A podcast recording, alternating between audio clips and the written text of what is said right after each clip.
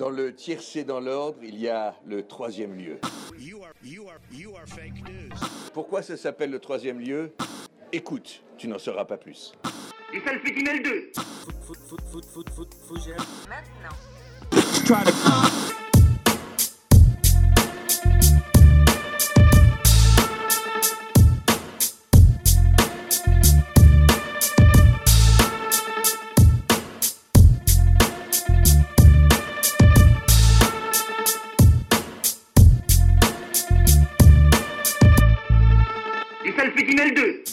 Bonjour à tous, nous sommes le 11 novembre, jour férié ô combien symbolique pour la France et le monde entier, non plus désormais pour la célébration de l'armistice de la Première Guerre mondiale, mais bel et bien pour le lancement de la troisième saison du troisième lieu.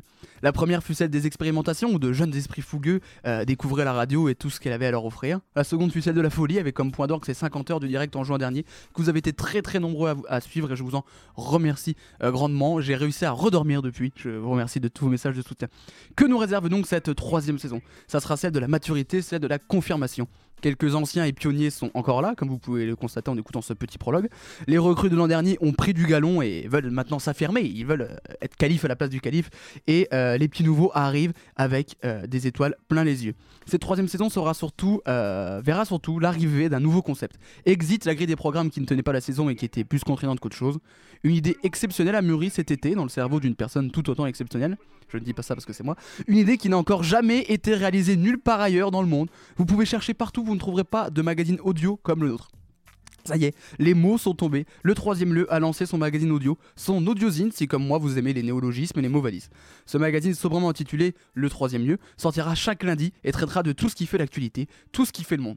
Vous aimez la culture? Eh ben vous serez ravis avec une première partie consacrée à la culture avec un grand C. Musique, cinéma, exposition, littérature, tout ce que vous et nous aimons va être traité. L'actualité aura également une place fondamentale puisque toutes les semaines, tout ce qui fait l'actualité sera au programme, décrypté et débattu par notre merveilleuse équipe de chroniqueurs et chroniqueuses. Je suis désolé, mais l'écriture inclusive est difficile à utiliser à l'oral. Cette radio est finalement toujours aussi folle, c'est dans son ADN. Fini les classiques programmations des radios traditionnelles, le troisième lieu est dans l'ère du podcast, à retrouver partout, à toute heure, sur le site que vous connaissez par cœur désormais, www.3e-lieu.fr pour les retardataires, et bientôt sur les autres plateformes musicales, Inch'Allah. On me dit également, ah oui, on m'a dit également dans l'oreillette qu'une nouvelle tentative de record de France de direct devrait avoir lieu durant l'année. On évoque le chiffre de 69 heures. Bon, c'est pas, c'est pas, le, c'est pas le sujet maintenant. Revenons, revenons au magazine. Qui dit magazine dit sommaire. Quel est donc le programme de ce premier numéro du troisième lieu Eh bien, la première partie consacrée à la culture vous présentera l'exposition Van Gogh, actuellement euh, à Paris. Euh, vous retrouverez également un rendez-vous emblématique du troisième lieu qui ravira euh, les plus anciens, Flash, qui vous présentera le rappeur lyonnais The Guerre.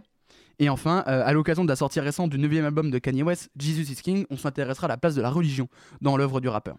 Dans la deuxième partie, nous intéresserons à l'actualité du Brésil de Bolsonaro, également un retour sur la Coupe du Monde de rugby. Spoiler pour ceux qui nous écoutent, la France n'a pas gagné. Voilà, je pense que vous le savez.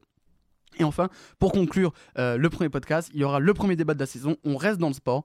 Les salaires des footballeurs vous choquent-ils? Le programme vous plaît, vous m'envoyez ravi, mais d'abord c'est l'heure de l'édito du début programme. Qui dit magazine dit édito. Et cette semaine, euh, c'est la chaîne Canal qui a l'honneur de l'édito. Alors que nous lançons notre premier numéro, la chaîne cryptée, euh, quant à elle, vient de fêter ses 35 ans la semaine dernière.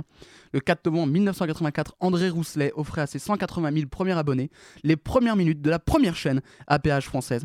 Payé pour avoir accès à la télévision, l'idée semble être un échec annoncé. C'est le cas les premiers mois pour la chaîne, mais au fur et à mesure, la patte, ou plutôt l'esprit canal, se construit et gagne en popularité. Les premiers piliers de la chaîne de Pierre Lescure ou Feu Alain de Grève furent le cinéma, le sport et bien évidemment le foot, et aussi la pornographie. Notez que ce sont toujours plus ou moins les, bases de la chaîne en 2019 aujourd'hui, comme quoi le, porno a du bon. Mais ce qui, aura, ce qui, aura, surtout fait la renommée de la chaîne, c'est son impertinence, son côté beau parisien, son humour, sa capacité à montrer ce qu'on ne voyait nulle part ailleurs. Nulle part ailleurs, justement, c'est l'une des émissions, si ce n'est l'émission phare de la chaîne, celle qui symbolise le plus l'esprit canal. Euh, le regretté Philippe Gildas, De Coné Garcia, Les Nuls, Les Miss Météo, Les Robins des Bois, Jamel Demouz, tous ont apporté leur humour singulier et si novateur. Cet humour et cet ADN canal, on les retrouve plus tard avec Burger Quiz, le service après-midi des émissions de Marie Fred, Les Déchiens, bref, de Kian Kojandi, Edouard Baird, Benoît Poulvord, Thomas Gijol, Blanche Gardin, Mouloud Achour, Michel Denisot, Les Guignols, Groland et j'en passe les plus âgés des auditeurs qui nous écoutent ont, je le sais, ce petit sourire en coin nostalgique qui se remémore beaucoup de souvenirs. Mais je vous rassure, les gens de ma génération ont à peu près le même. On remercie YouTube. Euh, les dernières années marquées par la prise en main de Vincent Bolloré, la perte d'abonnés et la fin de certaines émissions phares font que certains regrettent l'Esprit Canal. Mais l'Esprit Canal existe toujours, existera toujours. Sur la chaîne encore à certains moments, Pitch de Baptiste Caplin, Le Roi de la Vanne de Guillermo Guise ou Click avec Dachour. Canal Plus a formé et construit une nouvelle vague d'humour en France que l'on voit euh, sur Internet ou sur scène. L'envie de proposer autre chose, d'être libre, de faire passer des messages tout en faisant les blagues les plus potaches, tout ce que le troisième lieu essaie de faire aujourd'hui. Et je ne nous souhaite ne serait-ce qu'un millième, un millionième du talent et de la réussite de Canal+. Et dans mes rêves les plus fous, j'espère que vous reprendrez autant de plaisir avec Song Magazine qu'avec les meilleurs moments de Canal+. Vous écoutez le troisième lieu, l'enfant de la télévision. Bonsoir. L'Atelier des Lumières à Paris nous entraîne dans l'univers de Van Gogh, le temps d'une nouvelle exposition immersive du 22 février au 31 décembre. Donc en fait, l'Atelier des Lumières, c'est euh, une ancienne usine, donc une ancienne fonderie, avec des murs de 15 mètres de haut, et pendant 35 minutes, on se promène dans les plus beaux tableaux de Van Gogh à la redécouverte de ce génie incompris de son époque. Son histoire, son coup de pinceau et son évolution se dévoilent à nous. Van Gogh peignit pendant, ces dix dernières années de sa vie plus de 2000 tableaux qui sont aujourd'hui dispersés à travers le monde entier. L'exposition évoque le monde intérieur à la fois démesuré, chaotique et poétique de Van Gogh à travers ses toiles les plus emblématiques. Donc par exemple, il y a la nuit étoilée, les tournesols, en passant par la célèbre chambre à coucher. On peut y découvrir également l'exposition immersive Le Japon rêvé, mais euh, c'est une plongée au cœur de contes et décors japonais. Mais euh, on va aujourd'hui se focaliser sur euh, Van Gogh. Donc le co-réalisateur de cette exposition immersive, c'est Gianfranco Lanuzzi, et je vous laisse écouter maintenant l'extrait de son interview où il nous parle de sa définition de l'exposition immersive. Donc est-ce qu'on est dans une exposition Pour vous, comment vous définiriez Je dirais qu'on est dans une exposition immersive dans le public, il n'est pas devant quelque chose, un tableau, un écran, mais à l'intérieur des œuvres d'art. Et ces œuvres d'art évoluent autour de lui. Et il a la liberté de se déplacer aussi dans l'espace et de vivre donc euh, cette exposition à sa façon. Et de façon aussi collective avec tous les gens qui sont dedans. Donc cette exposition existe grâce à la technologie. On sent que l'on n'est pas seulement spectateur parce que ça bouge, c'est vivant et l'œuvre se dessine parfois devant nos yeux, comme si le peintre était dans la pièce et qu'il peignait devant nous. Et en fait, à un endroit précis de la pièce, il y a l'œuvre qui est montrée dans son intégralité, donc sur un écran géant. Et tout autour, euh, dans le reste de la pièce, on peut voir des bouts de cette œuvre, des détails auxquels on aurait peut-être échappé si on était euh, dans un simple musée immobile devant une œuvre. Quand on est posé dans cette pièce, la musique et l'image fait qu'on a l'impression que l'œuvre est vivante, et le réalisateur l'explique lui-même très bien dans le prochain extrait de son interview que je vous fais écouter maintenant. C'est faire exploser l'image. Hein. On est dans quelle dimension on est? On n'est on est plus devant un cadre rectangulaire d'un tableau. Comment vous définiriez ce qu'on voit et ce qu'on ressent? Justement, travailler dans l'espace, c'est casser la relation entre euh, spectateur écran, spectateur et scène, mais faire exploser l'image autour du, visitateur. L'atelier des lumières est composé de plein d'endroits, dont un kaléidoscope. Donc c'est une petite pièce avec plein de miroirs euh, tout autour euh, sur les murs, qui permet au public d'entrer dans l'œuvre, et c'est comme s'il faisait partie de l'œuvre. Donc c'est un choix du réalisateur aussi. Et c'est aussi un endroit où on, se sent libre, car le spectateur peut se déplacer où il, se souhaite, où il le souhaite et se positionner comme il le souhaite aussi. Donc euh, il y a effectivement des gens qui préfèrent s'allonger et peut-être rêver avec ça, d'autres qui vont chercher le détail qu'ils n'ont pas vu dans, les tableaux parce qu'ils voilà, ne se sont pas rendus compte, d'autres qui ont esprit par la musique et par l'enchaînement.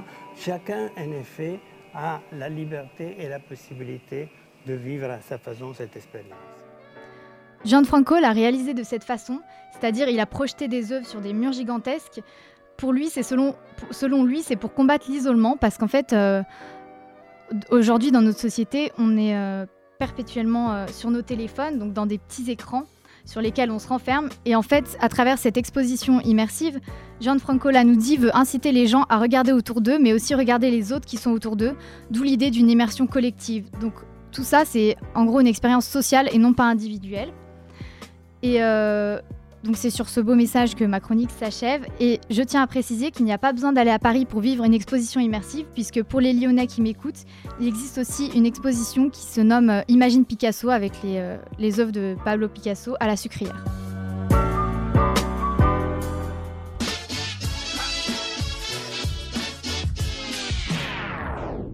Bonjour à toute la population, vous êtes branchés sur Flash, votre émission musicale découverte. Alors j'espère que tout le monde va bien. Aujourd'hui, je ne vais pas vous présenter un son en particulier comme d'habitude, mais surtout un artiste. Un rappeur lyonnais qu'on ne présente plus bien évidemment depuis le cercle de Fianso, qui s'appelle Zeger, ou The ça dépend euh, selon votre accent. Alors on va se concentrer sur son parcours, ses musiques, ses influences, etc. Comme d'habitude, l'émission va s'articuler en plusieurs parties, la artistique, puis l'analyse de Doc Joko et pour finir l'anecdota. Comme vous le savez, Lyon a peu, voire euh, presque jamais connu de grandes têtes euh, du rap français. Néanmoins, on pourrait citer quelques artistes qui s'y de plus en plus, comme euh, Cassius Belli par exemple pour les anciens, a.k.a. Tonton Belly. Il y a aussi Fares, Milo VLN, Boise et bien évidemment The Gear, celui dont on va parler aujourd'hui. Ne perdons pas plus de temps, force le son DJ, fais-nous découvrir ça.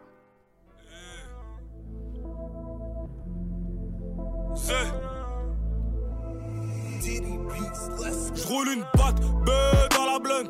Mario doré pour que ça nous bute. Flash, Jack, dans la poche Mario, Coca pour être sûr que ça nous botte. Sous flagage, faut pas te sentir balagueuse. Sous fonce de tu prends pour balagueule. Sous flagage, faut pas te sentir balagueuse. Quand t'as chanté une merde, tu bats pas un gay. Il est très très chaud le lyonnais, rien à dire, texte propre, flow excitant, style street, grosse hargne et j'en passe. Enfin bref, j'espère que vous avez bien kiffé ce bon rap pour la française, c'est l'heure de la bio sonore. Alors Noom Diawara, surnommé Zeger, est un fan d'Harry Potter, et oui, mais c'est aussi un artiste et rappeur français de 25 ans. Alors il est d'origine malienne et il naît à Creil dans le 60, à environ, on va dire, 25-30 km au nord de Paris. Il va déménager à Épinay, dans le 9-3, puis va finir à Lyon, au quartier euh, Sœur Janin, il me semble que c'est dans le 5e arrondissement, je suis pas sûr. Depuis tout petit, il baigne vraiment dans le foot, comme la plupart des, euh, gars de sa cité. Réussit à percer et atterrit à Grenoble, puis à Agde. Euh, il va taper le ballon jusqu'à ses 22 ans, où il arrête parce qu'il n'y voyait pas vraiment d'avenir. Et c'est à 23 ans que son rap voit le jour. En effet, il enchaîne les freestyles, mais sans plus, jusqu'au jour où tout a basculé. Et oui, effectivement, il va clipper un de ses sons qui va être validé par un grand de chez lui, qui va en parler à tout le monde, etc. Une consigne qu'on lui donne, s'appliquer dans l'écriture. Il va donc persévérer, écouter les conseils à la lettre et mettre en ligne trois grands freestyles en 2016 sur les réseaux. Uno, Simco, en référence à l'arrondissement de son quartier bien évidemment, et Tchekar. La plupart de ces sons ont atteint les 100 000 vues, il me semble, au jour d'aujourd'hui. Après ça, il va contacter Demolition, euh, une chaîne YouTube qui poste régulièrement des clips de rap. Donc je pense que beaucoup d'entre vous connaissent. Et il va donc kicker sur euh, l'instru Panda de Designer. Donc le jeune lyonnais va mettre tout le monde d'accord. Sur la bague, ouais, jamais on bégaye, viscère de l'âge blanc vers des martiniquaises. Un gramme en plus, c'est nickel. Et de la même façon, mon client sera fidèle. Ouais, ouais, sera fidèle. Je fais des gros sous et ils sont limite là jusqu'à ce que les bleus nous prennent. Je vais vous faire ça, les mains, c'est pas les rats. Tant qu'il y a des sous, on s'en foutra du reste. Ici, c'est c'est pas Baltimore. Fais le foulet qui n'est pas mort. Le rituellement, c'est qu'il trop gore. Ça te plaît pas, tu remballes, t'es mort. Déjà à cette époque, on remarque sa puissance et sa hargne dans son flow ainsi que dans sa gestuelle. C'est euh, Darky du 9 de I qui va lui apporter un très grand soutien et lui proposer même d'enregistrer un morceau. Euh, tous les deux en featuring qui s'appelle Demolition Partie 3, donc allez écouter, vraiment c'est puissant. Mais c'est le 20 octobre que The va être poussé sur le devant de la scène grâce à l'émission du rappeur Sofiane que tout le monde connaît qui s'appelle Rentre dans le cercle, l'épisode 6. C'est euh, Demolition qui aurait suggéré à Fianso de l'intégrer euh, dans le cercle, donc ça c'est un peu des rumeurs, on sait pas du tout euh, comment ça s'est passé, mais vu les retours positifs et le talent de The on peut dire que c'était une chose à faire. Il va signer chez le label Demolition en 2017 et il remonte donc souvent sur la région parisienne pour enregistrer ses sons avec le studio Copelia qui se situe à, côté de Montreuil. Et pour ses clips, comme le son Sur l'allée, euh, tourné à Bagneux dans le 92 à la cité Pierre Plate. Et c'est depuis peu que The Guerre a signé au label de Sofiane. Donc c'est vraiment quelque chose pour lui qui a, qui, a, changé sa vie, qui a changé son, euh, son futur. Et euh, le label c'est Affranchi Music. Donc on retrouve de très grands artistes comme Fianso bah, lui-même, parce que c'est le président évidemment, Soul King, Sifax, etc. Et son premier single, nommé Chab, est d'ailleurs sorti la semaine passé, passé, passé. Euh, on, se passe un extrait tout de suite.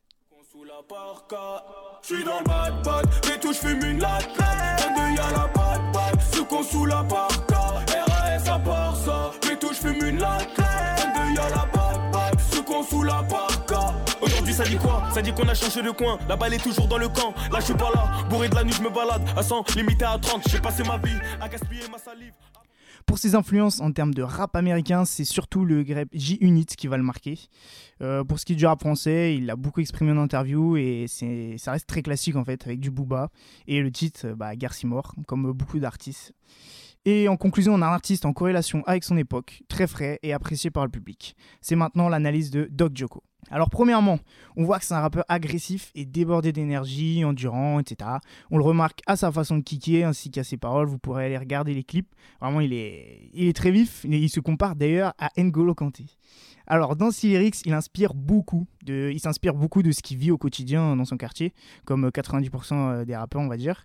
Et on entend vite fait parler d'un projet qui va potentiellement sortir, mais en attendant, il fait monter la sauce, il kick, il écrit et euh, voilà, il fait ses morceaux tranquilles.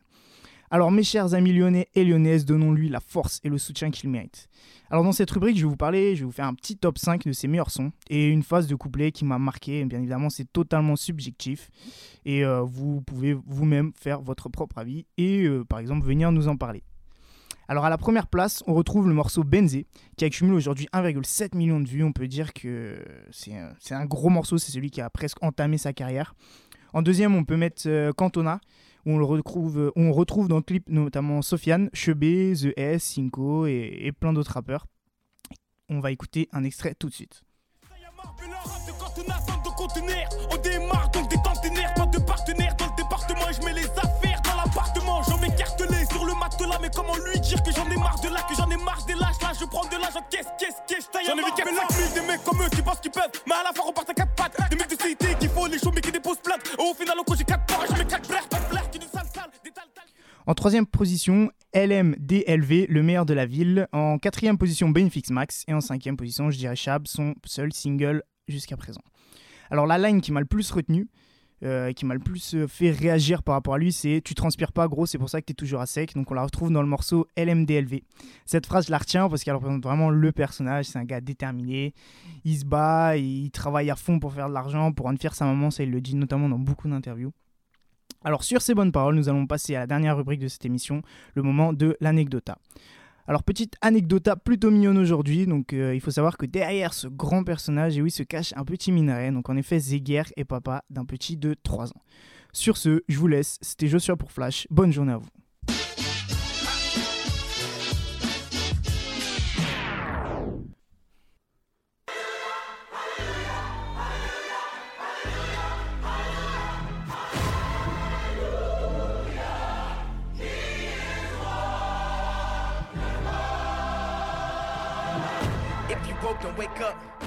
25 octobre dernier sortait Jesus is King, le très attendu 9 album de Kanye West, le rappeur aux 21 Grammy qui représentait, soyons honnêtes, à peu près 77% des pauses musicales des programmes de cette radio l'année dernière. Alors j'insiste bien sur le fait que le dernier album de Kanye West était très attendu pour plusieurs raisons. Tout d'abord, un album de Kanye West reste toujours un événement dans le milieu du rap et de la musique en général. Personne ne peut contester l'impact que Ye a eu musicalement sur ses 15 ans de carrière, en témoignent les 21 Grammy qu'il a quand même reçus. Mais ce qui a surtout attiré la curiosité des fans du monde entier, c'est que Kanye West a annoncé arrêter le rap et la musique profane, entre guillemets, rajoutant même que c'était la musique du diable pour se consacrer uniquement, au gospel et à la religion. Pour beaucoup, ça ne fait aucun doute, on assiste là à une énième lubie ou coup de folie de, de Kanye West qui, en 15 ans de carrière, les accumule, on va pas se mentir, il est devenu même expert en la matière. On se rappelle qu'il a arrêté le discours de Taylor Swift au MTV Music Awards 2009, ou encore l'année dernière quand il a comparé l'esclavagisme à un choix euh, chez TMZ. On est habitué. Alors, Kanye West, devenu messager de Dieu qui arrête le rap et se consacre uniquement à la religion, est si étonnant? Bah, J'ai envie de dire pas tant que ça en fait, si on remonte la carrière de Ye, ça semble même être une logique et une véritable manière de boucler la boucle. Un album consacré entièrement à Dieu et le rapport que Kanye entretient avec lui, c'est nouveau, mais à plusieurs reprises, Kanye Omari West, de son nom complet, a déjà parlé du Seigneur et de leur relation compliquée. L'un des tout premiers tubes de son premier album, The College Dropout, sorti en 2004, s'appelle Jesus Walk.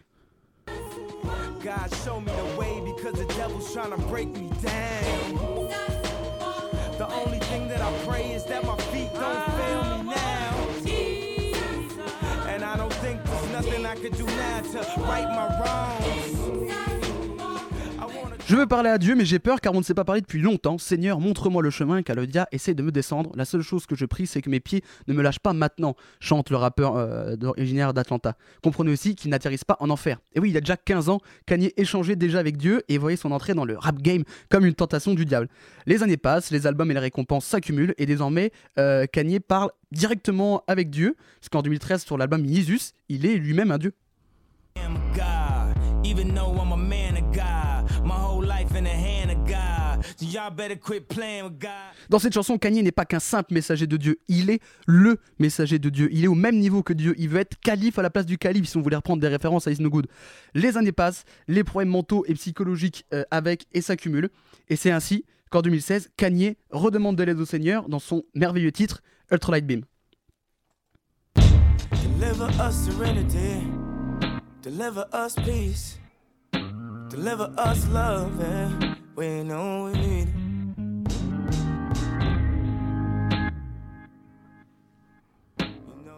Et encore dans ce même titre, il est accompagné de Chance the Rapper qui euh, lui aussi parle d'être euh, son rôle de messager de Dieu. They come for you. I will shield your name. I will field their questions. I will feel your pain. No one can judge. They don't, they don't know. They don't know. Shane the Rapper, le petit protégé de Kanye West, euh, qui lui vient de Chicago également, là où a vécu Kanye, euh, est lui aussi très très pratiquant. La légende raconte même que c'est lui euh, qui aurait amené Kanye West à la religion. Vous pouvez constater que Chance the Rapper est très religieux avec son premier album euh, sorti cette année, The Big Day, qui parle énormément de mariage et de la religion. Donc, dans cet extrait issu du meilleur couplet de l'histoire de Chance the Rapper, il se présente en tant que messager de Dieu. Il dit même Je protégerai ton nom, je répondrai à leurs questions, je sentirai leur douleur. Donc, dans un titre qui est basé sur du gospel, comme vous avez pu l'entendre euh, à travers les extraits, issu d'un album portant le nom d'un apôtre et pas n'importe lequel, puisqu'il s'agit de Paul, ça doit être celui qui fait le Pierre-Paul Jacques. Pardonnez-moi, mes connaissances en catéchisme sont assez limitées, je ne suis pas Kanye West.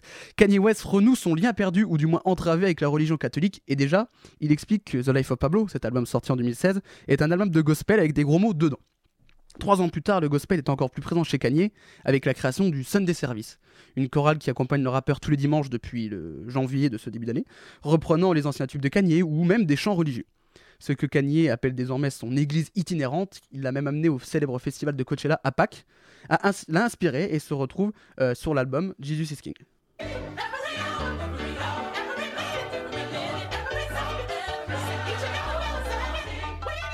Voilà, ce que vous venez d'entendre, c'est la chorale du Sunday Service qui euh, chante et qui ouvre l'album euh, Jesus is King sorti le 25 octobre et dont la chronique euh, parle.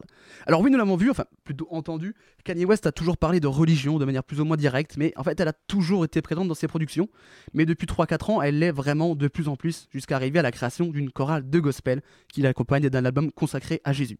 Alors en fait, je, vois trois raisons à la version 2019 du Kanye euh, pratiquant messager de Dieu prophète. Euh, premièrement, je l'ai un petit peu évoqué, Kanye est sujet à de nombreux problèmes mentaux ou psychologiques, addiction aux médicaments, addiction à l'alcool, la mort de sa mère qui l'a beaucoup troublé, beaucoup de tentatives de suicide, des troubles de la personnalité. Ye a même été diagnostiqué bipolaire donc l'année dernière. Donc autant dire que mentalement, il n'est pas super stable, le mec. Quoi. Et quoi de plus stable, entre guillemets, qu'une religion établie depuis presque 2000 ans avec des textes qui ne bougent pas et vraiment une organisation complète? C'est dans la Bible et la religion que Kanye a trouvé du réconfort et l'aide dont il avait besoin. On peut même parler de, renaissance. hein. C'est nouveau, c'est Kanye, en tout cas, qui utilise ces termes dans une interview euh, pour Apple Music. Il explique que la religion lui a apporté, et tout ce que lui a apporté, je le cite, plus je suis au service de Dieu, plus mon esprit est clair, je laisse Dieu me diriger et m'utiliser comme bon lui semble. Il rajoute, j'ai arrêté de boire lorsque je me suis reconverti. Certains ont du mal à croire à ce changement soudain, ou du moins, il y a un changement, c'est vrai, mais on n'est pas sûr que ça soit vraiment fondé sur la religion, que ce soit honnête. Certains s'interrogent, n'est-ce pas là encore du marketing et une nouvelle volonté pour Kanye West de passer entre différents styles musicaux et d'être un précurseur comme il l'a toujours été au, long de sa carrière Ça a été un des premiers rappeurs à populariser l'autotune avec son superbe album 80 Years and Heartbreak en 2008, le premier à faire de la pop en opposition au gangsta rap avec le commercialement réussi Graduation, ou euh, comme il a déjà commencé 15 ans plus tôt, euh, il voulait être le premier rappeur à parler de Jésus et de passer à la radio grâce à ça.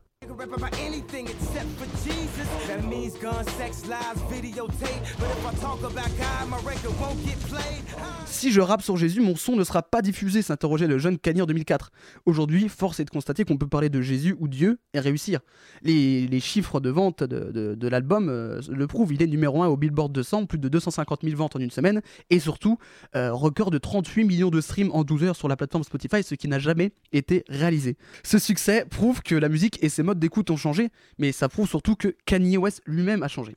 Kanye West, je vous l'ai dit, ne veut plus faire de musique profane. Il veut même réécrire toutes ses anciennes chansons pour qu'elles ne contiennent plus, je le cite encore une fois, des traces du diable. Celui qui a désormais 42 ans, père de 4 enfants, North, Chicago, Saint et le petit dernier Psaume, Psaumes comme les psaumes qui sont des, extraits de la Bible, encore un indice si vous en fallait un pour comprendre que Kanye West est très attaché à la religion. Il veut pouvoir intégrer ses chansons dans son scène des services et que euh, ses enfants euh, soient autour de lui euh, sur la scène. Il est vrai que si vous vous intéressez aux paroles de Kanye, pas sûr qu'elles soient tout à fait convenables pour des enfants ou une église. Le rappeur de Chicago parle énormément de sexe dans ses chansons, notamment de, fellation. Je vous invite à regarder les traductions de paroles de Kanye West. Il en parle énormément. Il a expliqué qu'il avait un problème, une addiction à la pornographie. Euh, la présentation des femmes dans ses textes n'est pas toujours très réduisante. Ça l'avait déjà tracassé dans un titre sorti l'an dernier sur son album IA.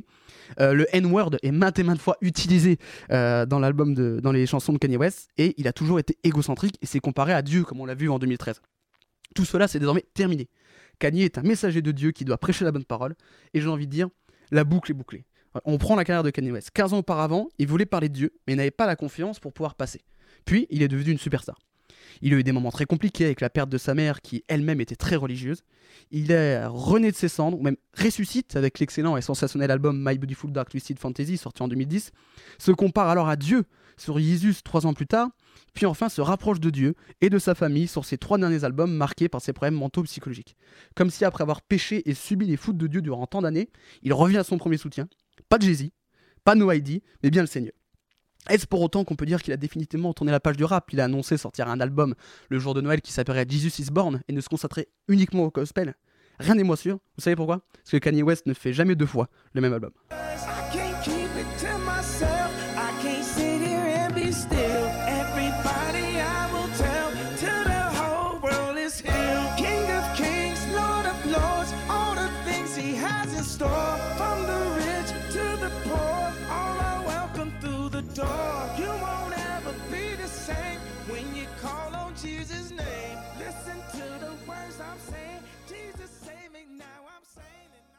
Bonjour, alors euh, moi c'est Étienne et je vais vous expliquer la, folle semaine de, Bolsonaro au Brésil.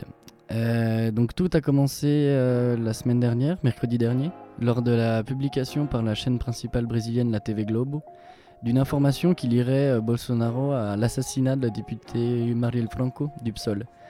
Donc le PSOL c'est l'un des partis politiques opposants au PSL, le parti de Bolsonaro. Donc euh, Marielle Franco, qui est donc une députée, elle s'est fait tuer le 14 mars dernier à Rio de Janeiro. Euh, donc Marielle Franco, elle représente vraiment tout l'inverse de Bolsonaro, dans le sens où elle est noire, elle vient des favelas de Rio, elle est militante LGBT et défend souvent l'engagement citoyen comme manière de, fortifier la démocratie. Donc on est loin des valeurs du, du PSL. Ce qui a été révélé euh, par le biais d'un témoignage du concierge de Bolsonaro, c'est que les deux tueurs aujourd'hui inculpés et incarcérés se seraient rendus à l'appartement du président peu de temps avant de commettre leur crime. Ce qu'on savait déjà, c'est que le meurtrier n'était autre que le voisin et ami euh, de la famille de Bolsonaro. Euh, ce qui est d'assez intéressant à voir euh, dans cette histoire, c'est les différentes réactions de lui et sa famille en réponse à cette attaque médiatique. Donc directement dans la foulée, on a pu assister à une vidéo donc postée sur Facebook du président, postée depuis l'Arabie Saoudite où il était alors en déplacement, où celui vocifère des injures et, euh, et des propos non maîtrisés à l'encontre du média en question. Donc on le voit euh, vraiment euh, dans les sentiments, il traite, donc il traite les, les de canaille, donc canaille. c'est voilà en France canaille ça fait plutôt sourire mais, au Brésil c'est encore assez, puissant. On le voit très stressé, il joue avec ses lunettes, il est pas sûr de lui-même donc c'est assez c'était une, une intervention assez particulière. Donc euh, après, il tente, euh, il tente de se défendre un peu comme il peut en donnant des justifications qui ensuite seront étudiées par la police fédérale. Dans un même temps, face aux manifestations grandissantes euh, pour savoir ce qui est arrivé à Marielle Franco, parce que oui, en ce moment, il y a énormément de, manifestations des partis de gauche pour savoir et pour demander des explications quant à la mort de Marielle Franco. Là, il y a Eduardo Bolsonaro, donc le fils de Bolsonaro, qui est député pour le même parti politique, qui a menacé donc la société brésilienne d'un nouveau AI5. Donc euh, l'AI5, c'est quoi? C'est un décret de la dictature, euh, de l'ordre de la dictature brésilienne, qui a permis au gouvernement de torturer et de tuer de nombreux euh, opposants politiques. Donc on est bien là, ce qui est assez, intéressant à voir, c'est que on voit bien une certaine volonté de la famille de Bolsonaro d'étouffer, d'étouffer cette histoire. Ce qui s'est passé, c'est que quelques jours plus tard, le concierge revient sur ses propos et quand la police arrive chez anciennement le président, euh, les enregistrements d'entrée et de sortie du bâtiment ne sont plus disponibles pour la maison de Bolsonaro. Et euh, le même jour, Bolsonaro dit euh, non, mais c'est moi qui les ai pris afin qu'ils ne soient pas modifiés. Donc là, c'est assez particulier aussi car on a une, obstru- une obstruction au travail de la police. Donc là aussi, on va voir les conséquences qui se passeront par la suite. Euh, ce qui est assez préoccupant aussi, c'est que depuis des années, la famille Bolsonaro fait l'éloge des milices et euh, selon leur dire, elle serait le seul moyen de faire du Brésil un pays plus sûr. Or, euh, les deux meurtriers, donc le, meurtrier et le conducteur du véhicule qui, le 14 mars 2018, ont mis fin au jour de Marielle Franco, et, donc, et aussi à, à son conducteur Anderson, sont bel et bien des miliciens. Donc là, vraiment, on a tout qui collabore parfaitement. Donc euh, on est là, l'étau semble se, se resserrer autour de Bolsonaro. Selon les relevés officiels, lui était bien donc à, Brasilia en train de travailler euh, pendant, euh, pendant que ces deux suspects seraient passés à, son appartement. Mais la commission en charge de l'affaire de Marielle a, trouvé le témoignage du concierge suffisamment suspect pour continuer les investigations. Donc ce que ça témoigne, c'est que le peuple brésilien aussi est bien en train de se rendre compte que Bolsonaro est loin d'être la personne anti-corruption qu'ils attendaient tant et que le gouvernement se retrouve très fréquemment à faire des tours de passe-passe avec l'opinion publique afin de justifier des histoires assez étranges. Euh, certains opposants politiques parlent déjà d'un possible impeachment, Euh, donc faudra voir dans les prochaines semaines comment ça se passe. Euh, Lula, depuis la prison, nous dit que le Brésil est maintenant à, un moment clé de son histoire. Euh, et il y, a- aussi un autre personnage, et ça sera assez intéressant de voir comment il va agir. Mais c'est euh, Sergio Moro, donc l'ex-juge du programme Lava Jato, qui a condamné Lula à 10 ans de prison pour des motifs assez discutables et qui est aujourd'hui le ministre de la Justice du gouvernement de Bolsonaro.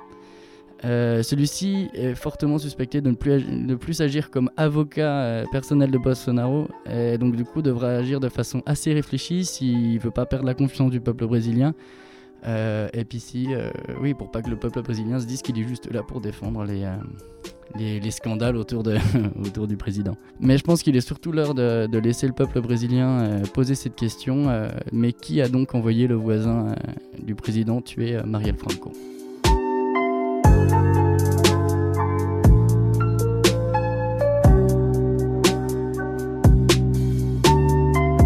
La Coupe du Monde de rugby vient de se terminer sur le sol japonais. Après deux mois de compétition, c'est donc l'Afrique du Sud qui a remporté la Coupe Web Ellis au terme d'un match à sens unique contre les Anglais du sélectionneur Eddie Jones. Et en tant que Français, on était particulièrement attentifs euh, aux prestations du 15 de France qui nous a, faut le dire, un peu surpris, agréablement surpris parce que ça fait plusieurs années, presque maintenant une dizaine d'années que le rugby français est dans un marasme terrible, euh, notamment la cause des sélectionneurs particulièrement euh, fantastiques. Mais cette année, les Français sont sortis des poules, euh, fidèles à leur réputation euh, de se réveiller en Coupe du Monde. Ils ont battu notamment euh, les Argentins qui, étaient qui, faisaient partie des deux grands favoris du groupe avec les Anglais. Ils ont expédié deux matchs euh, assez laborieux face aux, outsiders américains et tongiens. Mais dans l'ensemble, une belle compétition qui s'est finie avec peut-être une des prestations les plus abouties du 15 de France depuis plusieurs années face aux Gallois qui a tout de même mené à une défaite cruelle d'un point dans les derniers instants, notamment à cause d'un sinistre événement, un coup de coude de Vamaina, je pense dont Robin va nous parler avec grand intérêt. Donc ouais, un coup de coude euh, qui est peut-être un, qui peut être un fait de match qui est quand même assez marquant. Le joueur fait un, donne un coup de coude euh, porté à la tête à un, à un gallois à peu près à 30 minutes de la fin du terme. On sait que euh, à ce niveau-là, une expulsion, donc euh, carton rouge, ça pardonne pas. Les, les Français qui ont joué à 14 euh, pendant plus de- presque une moitié de match, donc 30 minutes, qui avaient pourtant fait une belle première période avec une Ouais, bonne dizaine de points d'avance à la mi-temps. Euh, un beau jeu, plutôt, plutôt convaincant. Voilà, on avait, on avait peu d'espoir en eux au début de la compétition, mais au final, ils ont quand même réussi à nous montrer euh, qu'on avait tort. Et que voilà, donc euh, comme on l'avait vu euh, dans le tournoi Destination euh, en cette année 2019, euh, les Français qui perdent contre les Gallois après, comme on pourrait dire, une remontada des Gallois en deuxième mi-temps. galloise. Et une défaite de quelques points un peu cruelle. Puis la seule défaite des Français, puisque on a évité, euh, on a évité une défaite face aux Anglais, mais on a vu une défaite assez programmée face aux Anglais, puisqu'il y a eu ce- l'histoire du typhon, le typhon gate euh, au Japon, puisque euh, il faut savoir que cette Coupe du Monde a été judicieusement organisée pendant la saison des typhons au Japon. Et que euh, du coup, euh, un match a été annulé, deux matchs ont été annulés. Donc le match des Français, c'est pas très grave parce que deux équipes étaient qualifiées. Mais il y a surtout le match des Italiens contre les Néo-Zélandais. Alors les Italiens ne donnaient pas cher cher de leur peau face à nos amis euh, All Blacks. Mais tout de même, ça pose la question de l'équité dans le sport. C'est-à-dire que dans ce cas-là, si tu annules les matchs qui ne comptent pour rien, bah, tu fais une Coupe du Monde à quatre équipes, les quatre plus fortes équipes, et puis même tu donnes la Coupe du Monde au premier mondial. Puis comme ça, ça nous fera gagner du temps et puis on évitera de passer du temps devant les pubs de TF1 quoi. Et, les Italiens qui donc quittent la Coupe du Monde là-dessus, notamment leur capitaine Paris C, une grande carrière. Puis on te dit bah salut, tu te casses sur un typhon. Bonne soirée Paris C, rentre chez toi et puis bon voyage en Italie quoi. Enfin, c'est assez incroyable. Et malgré ça, on peut quand même retenir des bonnes choses comme la victoire de l'Afrique du Sud. Voilà, la victoire de l'Afrique du Sud en finale de Coupe du Monde. Donc tout d'abord, euh, un parcours euh, plutôt convaincant des Sud-Africains qui, malgré une défaite en, en poule contre euh, l'Ogre All Blacks, euh, sur un score plutôt large, voilà, un match euh, pas forcément très, pas très fleurissant comme on aurait pu Non, l'attendre. Mais voilà, une Afrique du Sud qui a fait son petit bonhomme de chemin, qui élimine les, qui élimine les Japonais en quart de finale, qui arrive à se, qui arrive à se défaire des Gallois en demi et qui finalement euh, bloque complètement le jeu des Anglais, euh, les Anglais euh, en cette finale, un jeu très pragmatique, voilà, euh, avec un défi physique assez important, mais qui a su, avec quelques feux follets comme Chels- Cheslin Colby, Ouais, l'ailier qui Colby. évolue au stade toulousain, avec 2-3 justesses techniques apportées à cette équipe et qui finalement ont fait la beauté de leur jeu et ont fait qu'ils ont quand même réussi à se hisser euh, donc en haut de, de cet événement de la Coupe du Monde de rugby 2019.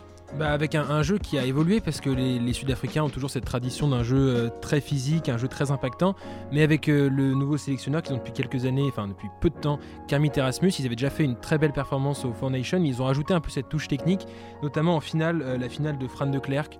Euh, le jeu au pied, c'est absolument magnifique pour euh, ceux qui aiment le jeu au pied.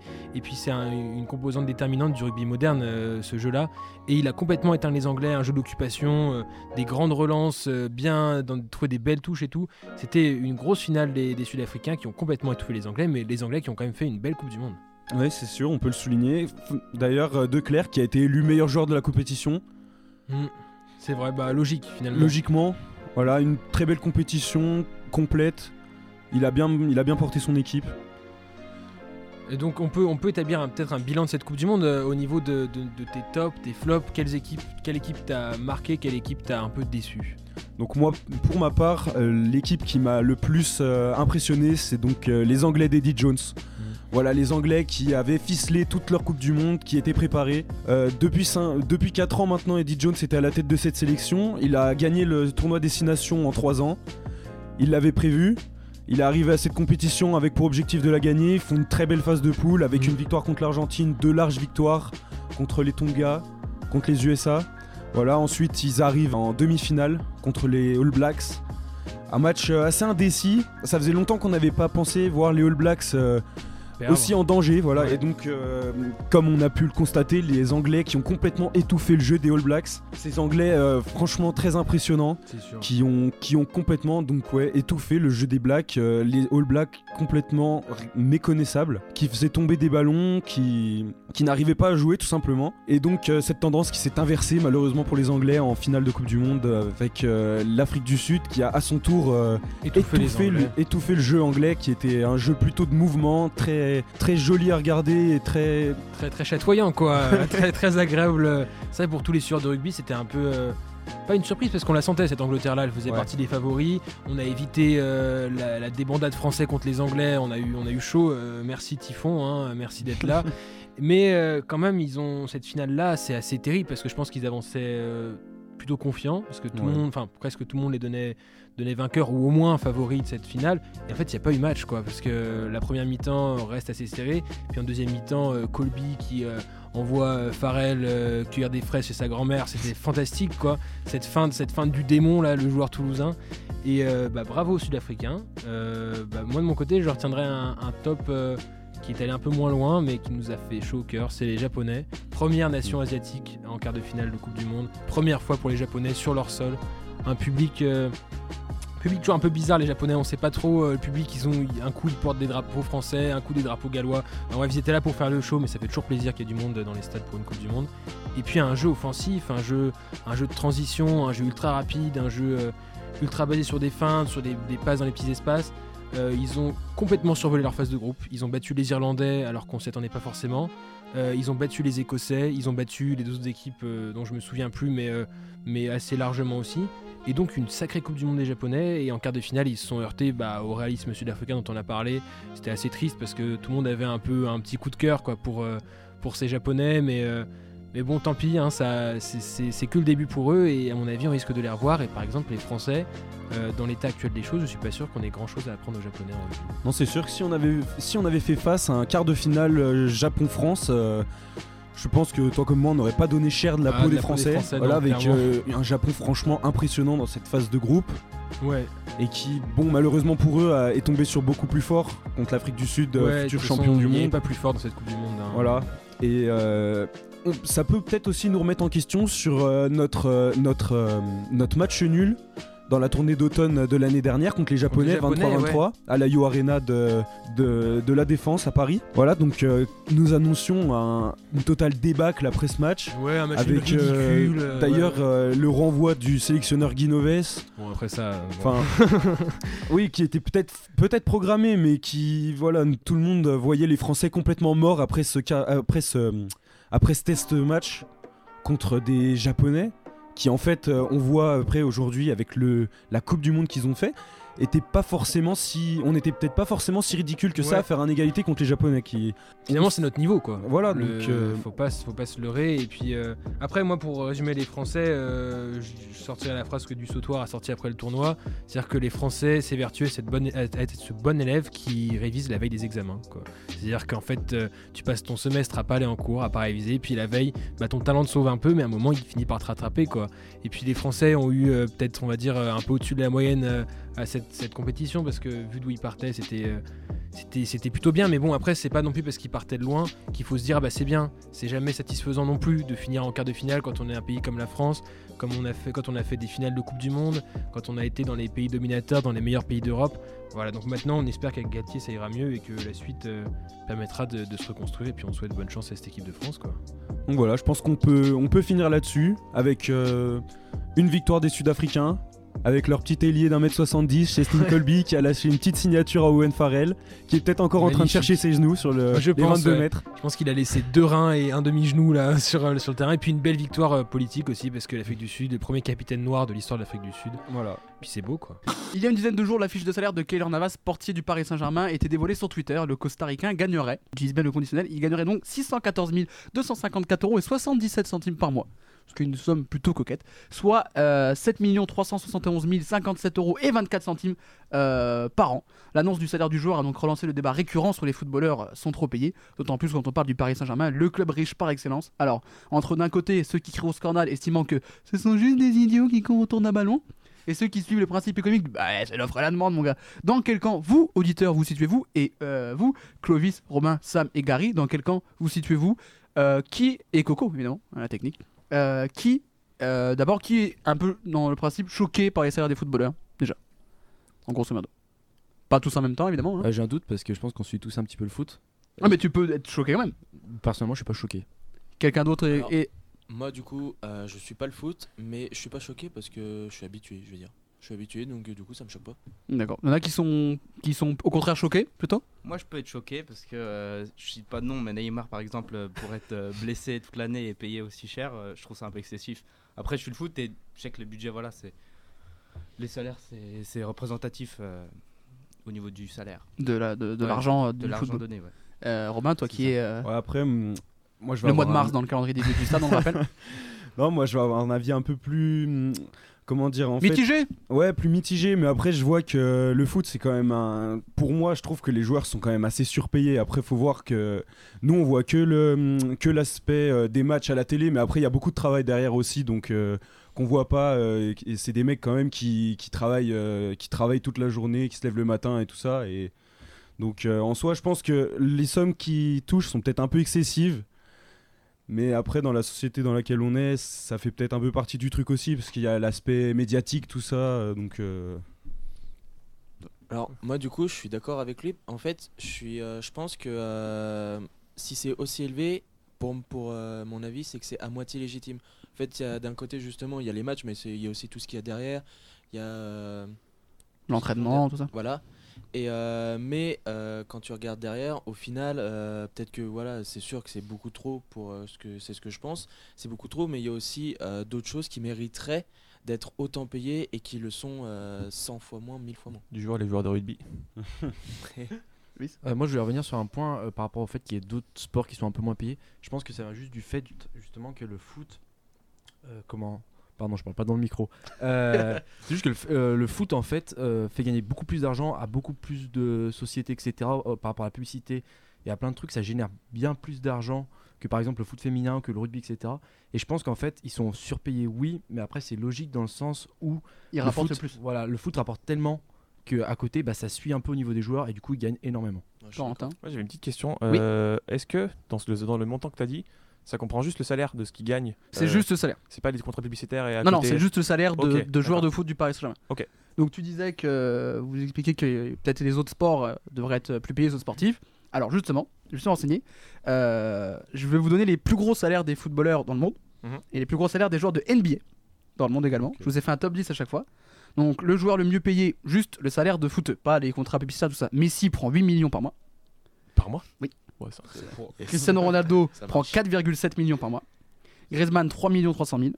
Neymar 3 millions et 60 000 pour jouer 25 matchs dans l'année.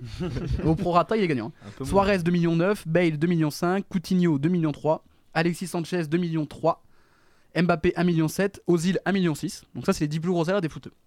Maintenant si on prend les salaires des joueurs de la NBA, les deux plus gros, les 10 plus gros, les six- j'ai pris les 6 plus gros. Stephen Curry prend 3 millions 350 000 dollars par mois. Chris Paul 3 millions 2, Westbrook également. John Wall et James Harden 3 millions 150 000 et euh, LeBron James 3 millions 110 000. Et si on prend les 10 plus gros contrats sportifs, donc c'est-à-dire le contrat, donc le contrat on calcule le salaire initial fois les années de contrat, dans le top 10, il y a Neymar et les 9 autres sont des joueurs de baseball américain. Donc comme quoi en fait finalement c'est il y a la logique que tu disais, NBA ça rapporte énormément d'argent aux États-Unis, donc ils prennent beaucoup d'argent et le baseball, bon bah nous le base- qui suit le baseball entre nous? Personne. Non, personne. Hein Non. Tu peux me citer un joueur de baseball Robin?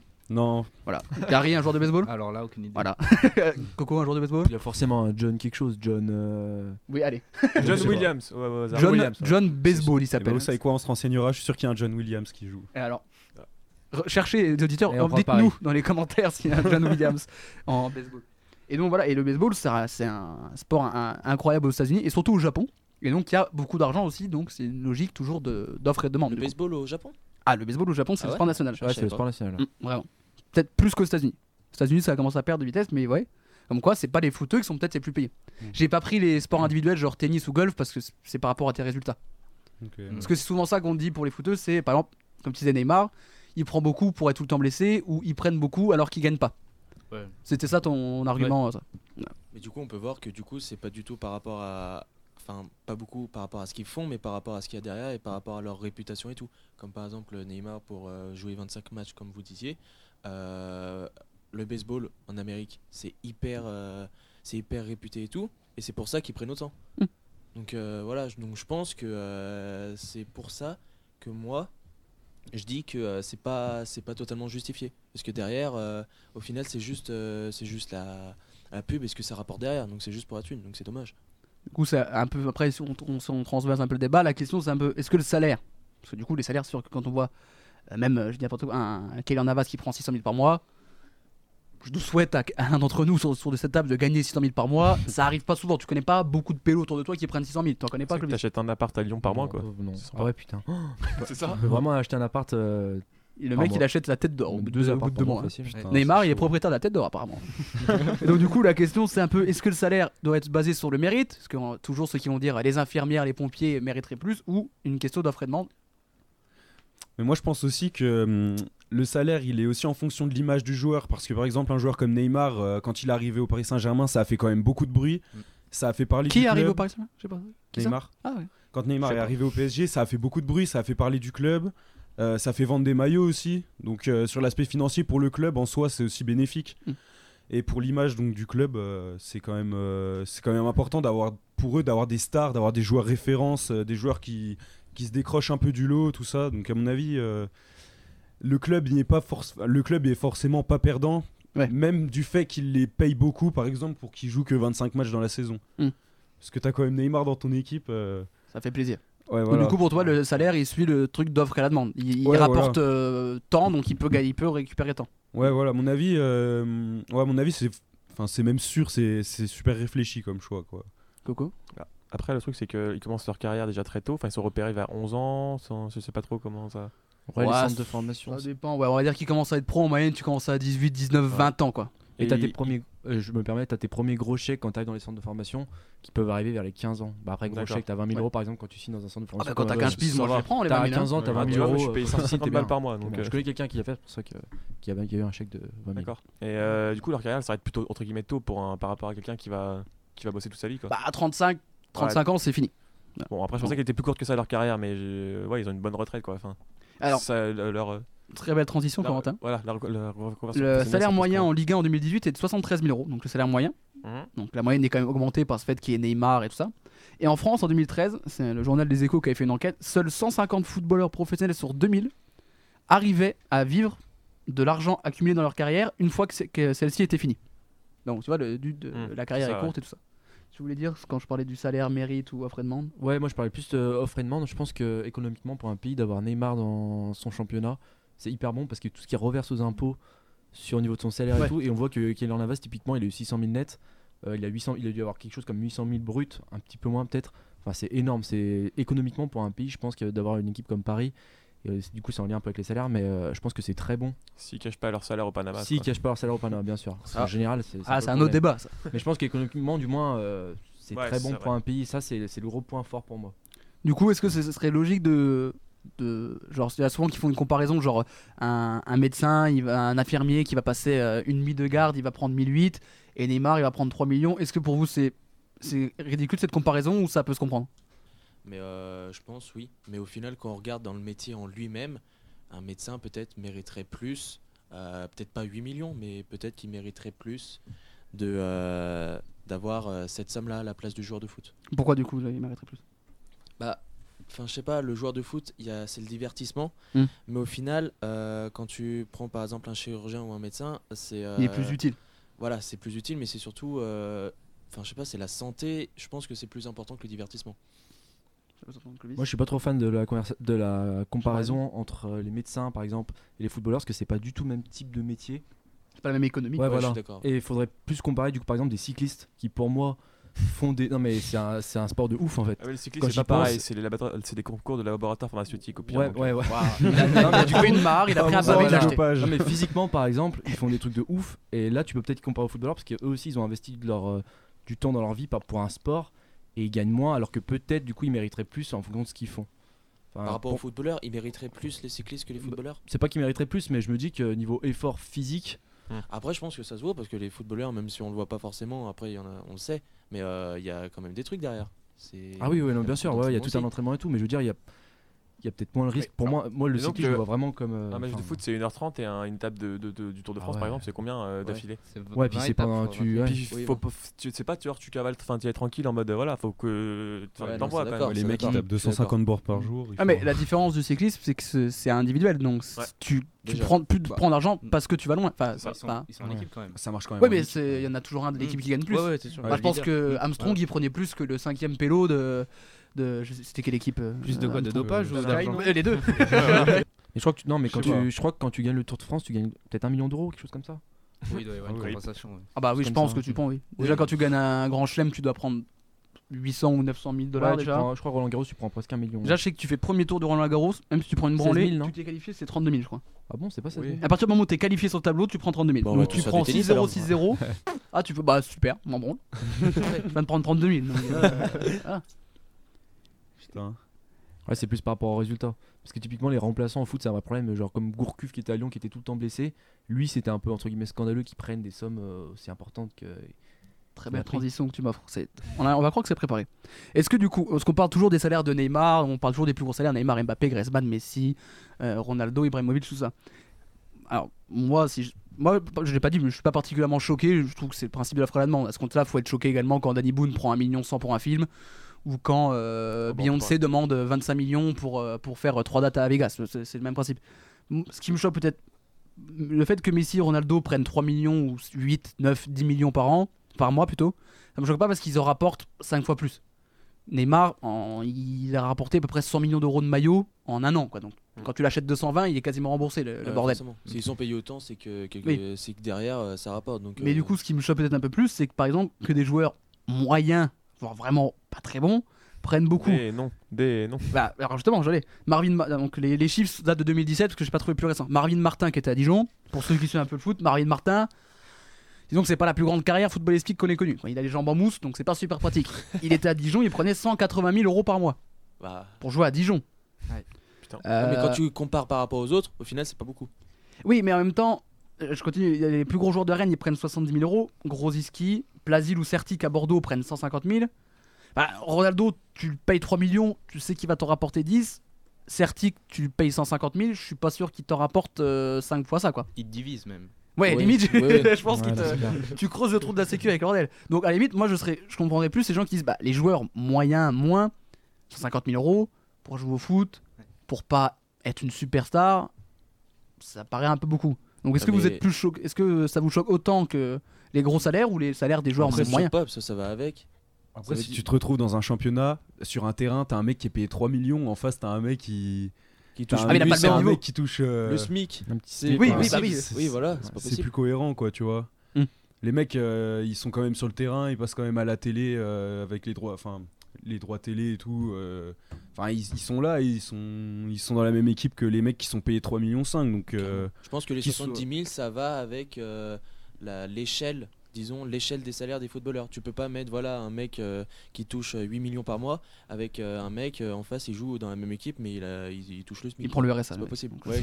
Là, c'est un, petit peu, RSA. un petit peu galère niveau de. Vraiment les extrêmes, là. Ouais. Allez, Après, il y a des- des- des- ça se bat dans les vestiaires, quoi, forcément. Oui, bah oui. Ah, là, oui.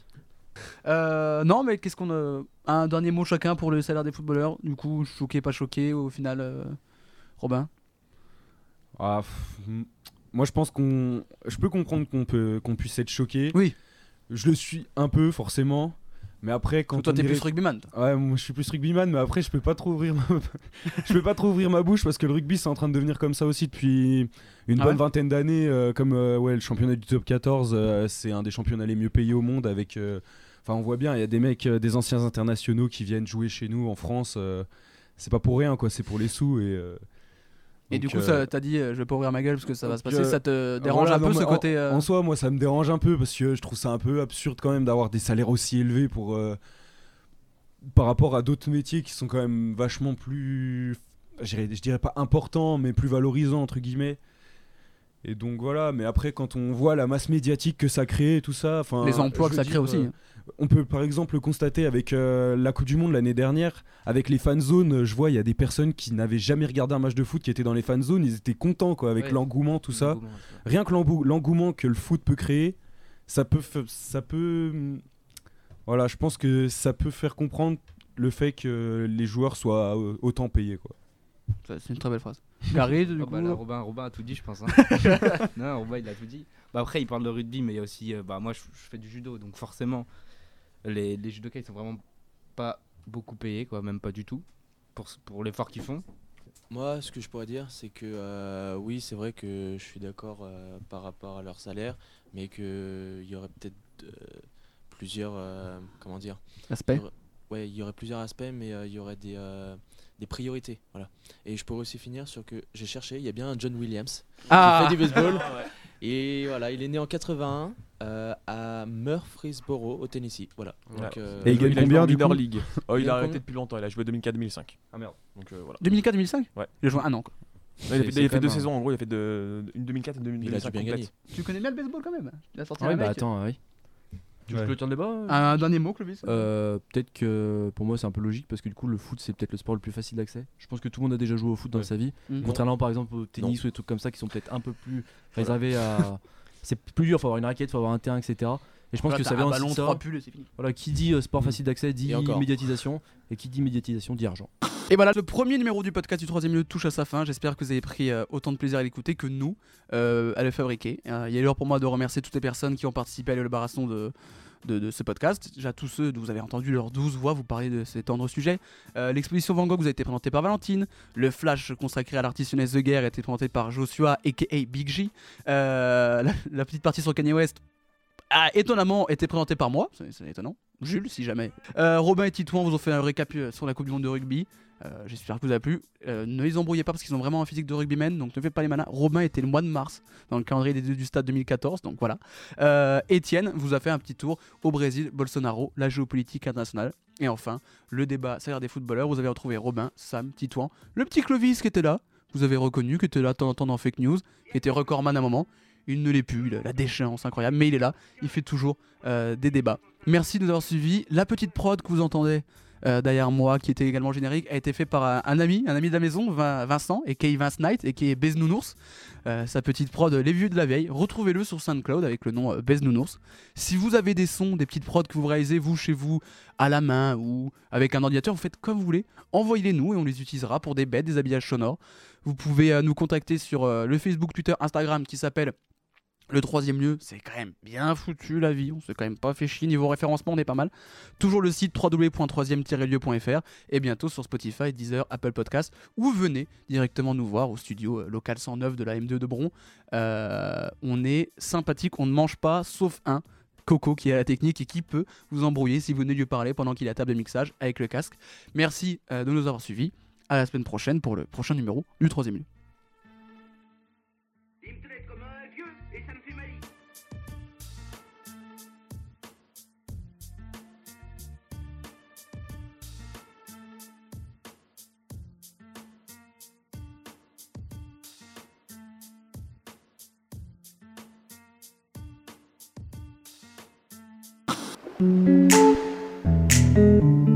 Madame, Monsieur, rebonjour donc pour cette édition spéciale après la disparition euh, tragique la nuit dernière, disparition accidentelle de la princesse Lady Diana. Théo, Lady Théo. Ah ouais, non merde, c'est pas ça le jeu de mots, putain. se convertit définitivement au catholicisme après cinq changements de religion et signe Lady de qui met fin. C'est c'est bon là, je l'ai là? Non, toujours pas. Putain. Temps d'écouter l'édito. Théo. Lady Théo, c'est bon, c'est bon, c'est ça, c'est bien, c'est c'est c'est moi. Et bonjour à toutes et à toutes et bienvenue dans cette nouvelle saison, cette nouvelle année universitaire pour le troisième lieu. Et oui, le troisième lieu rentre cette année en L3. Ou plutôt en L3L. On est passé de justesse, mais on y est, on y est. Et qui dit troisième année dit choisir une option en plus dans sa licence. Et le troisième lieu a choisi l'option de essayer de ne pas mourir, euh, c'est-à-dire de trouver des remplaçants pour euh, cette équipe vieillissante qui bientôt ne pourra plus jouer au jeu de 0 à 99 ans, mais bientôt devra payer très très cher pour qu'on l'entretienne. Ah bah lui il fait de la politique pour les vieux maintenant, tiens. Ce qui signifie qu'aujourd'hui, le troisième lieu a l'honneur de vous présenter le nouveau bureau de RL2. Oui, c'est toujours la merde de, de comprendre euh, ce qu'est le troisième lieu au RL2. Donc, ce nouveau bureau, euh, à la tête, un homme euh, très grand, grand, euh, euh, avec, des lunettes, je crois, euh, parce que ouais, je, suis bien, je suis bien là. Je, le vois, je le vois tous les jours vu que je suis encore encore là. Ça s'appelle Samu Sam, Sam, ouais. Euh, il, est président, ça c'est sûr. Il y a il y a, il y a, l'autre, euh, tu sais, celui à qui on a fait des trucs, là, euh, ouais, qui était là pour les 50 heures, avec ses biscuits. Bah de base on devait faire une émission déjà toute l'année, euh, mais on a du mal à s'organiser. Ah, Joshua, Joshua qui sera, mhm, qui sera trésorier et, une secrétaire, et parce que je le connais très bien, que je suis là. Le trésorier, c'est un autre, c'est Kelvin euh, qui va faire monter la température. J'adore cette blague. Il va faire monter la température. T'adores cette blague aussi, Kelvin? T'adores cette blague? Ouais, j'adore, c'est vraiment la blague, meilleure blague. Ouais. Et donc ouais, c'est le moment où je fais un point sur euh, sur euh, sur la politique euh, gauchiste, etc. Où je dis qu'il faut être en mode assaut, tout ça. Mais voilà, euh, oubliez pas avant tout que que vous êtes des étudiants et que et que bientôt la vie va nous rattraper. Et voilà, je sais que cette année c'est dur de faire des émissions euh, quotidiennes, plusieurs fois par semaine, euh, que qu'on a tous notre emploi du temps et et oh putain, mais j'ai cours moi en fait à cette heure-ci. ¿Por DLP tiene instructivos para cómo deben operar las Je alcaldías comprends rien au cours moi cette année, je sais pas ce qu'ils ont los cours. departamentos. Si pillan, hay toda una uniformidad Et voilà, je voudrais juste dire à la nouvelle génération que, que eux aussi ils ont sûrement plein de choses à faire, mais qu'il faut jamais hésiter à, à se lancer dedans, quitte à, quitte à se tromper en fait, parce que euh, dans pas longtemps, euh, j'ai pas l'âge de faire le vieux con, donc euh, donc voilà, euh, m'écoutez pas, mais il y a des responsabilités qui vont vous rattraper. Et euh, vous aurez plus l'occasion de faire ça, vous serez euh, dans des règles fixes et, c'est le moment de se lâcher, c'est le moment de gueuler dans le micro, c'est le moment d'avoir honte, éviter d'insulter les gens quand même et, et essayer de garder un respect pour tout type de, de personnes dans ce monde, mais voilà, faites les cons et, et dites des choses que dont vous avez honte, voilà, euh, soyez ridicule et parce que parce que vous aurez pas l'occasion après et que c'est c'est comme ça qu'on qu'on se libère et qu'on découvre des trucs quoi. Voilà, voilà, c'était la morale à deux balles, mais ça fait plaisir de la faire. Et du coup, oui, je disais euh, dans mon petit podcast euh, ici euh, à Lyon qui se passe bien. euh, S'il vous plaît, monsieur, on est en France, ce serait gentil de parler. Bah, enculé, ferme ta gueule et fais ma vaisselle. Ok, ça roule, désolé. Et voilà, après je vous dis ça, mais vu qu'on se voit tous les jours, euh, vous, vous le savez déjà très bien. Mais... Et pour conclure, euh, je donc euh, de cette euh, chronique euh, réalisée sous les tropiques euh, de Bron, avec avec ces magnifiques bâtiments gris et certainement pas ces palmiers, je euh, j'en profite voilà pour vous dire que les prochaines chroniques seront bien plus développées sur des sujets plus intéressants, sur tout ce qui se passe autour de moi sous ces tropiques très très chauds de Bron, euh, encore une fois. Euh, et que, que voilà, c'est on a chacun, vous savez, vous qui êtes dans la même université que moi, beaucoup de travail et, euh, et beaucoup de choses à rendre, surtout quand c'est pas dans la même langue que votre langue d'origine, parce que oui, voilà, je parle pas la langue de, de, de base, euh, mais euh, je, je vais revenir avec des sujets bien plus intéressants parce qu'il y a des choses très très chaudes qui se passent autour de moi et euh, bien plus intéressantes que ces petites conneries que j'ai à vous faire, même si j'espère vous avoir fait rigoler du fin fond du bon cœur. Voilà. Je vous laisse donc avec un artiste local brondillant. Je vous fais des énormes bises et je vous dis à très vite.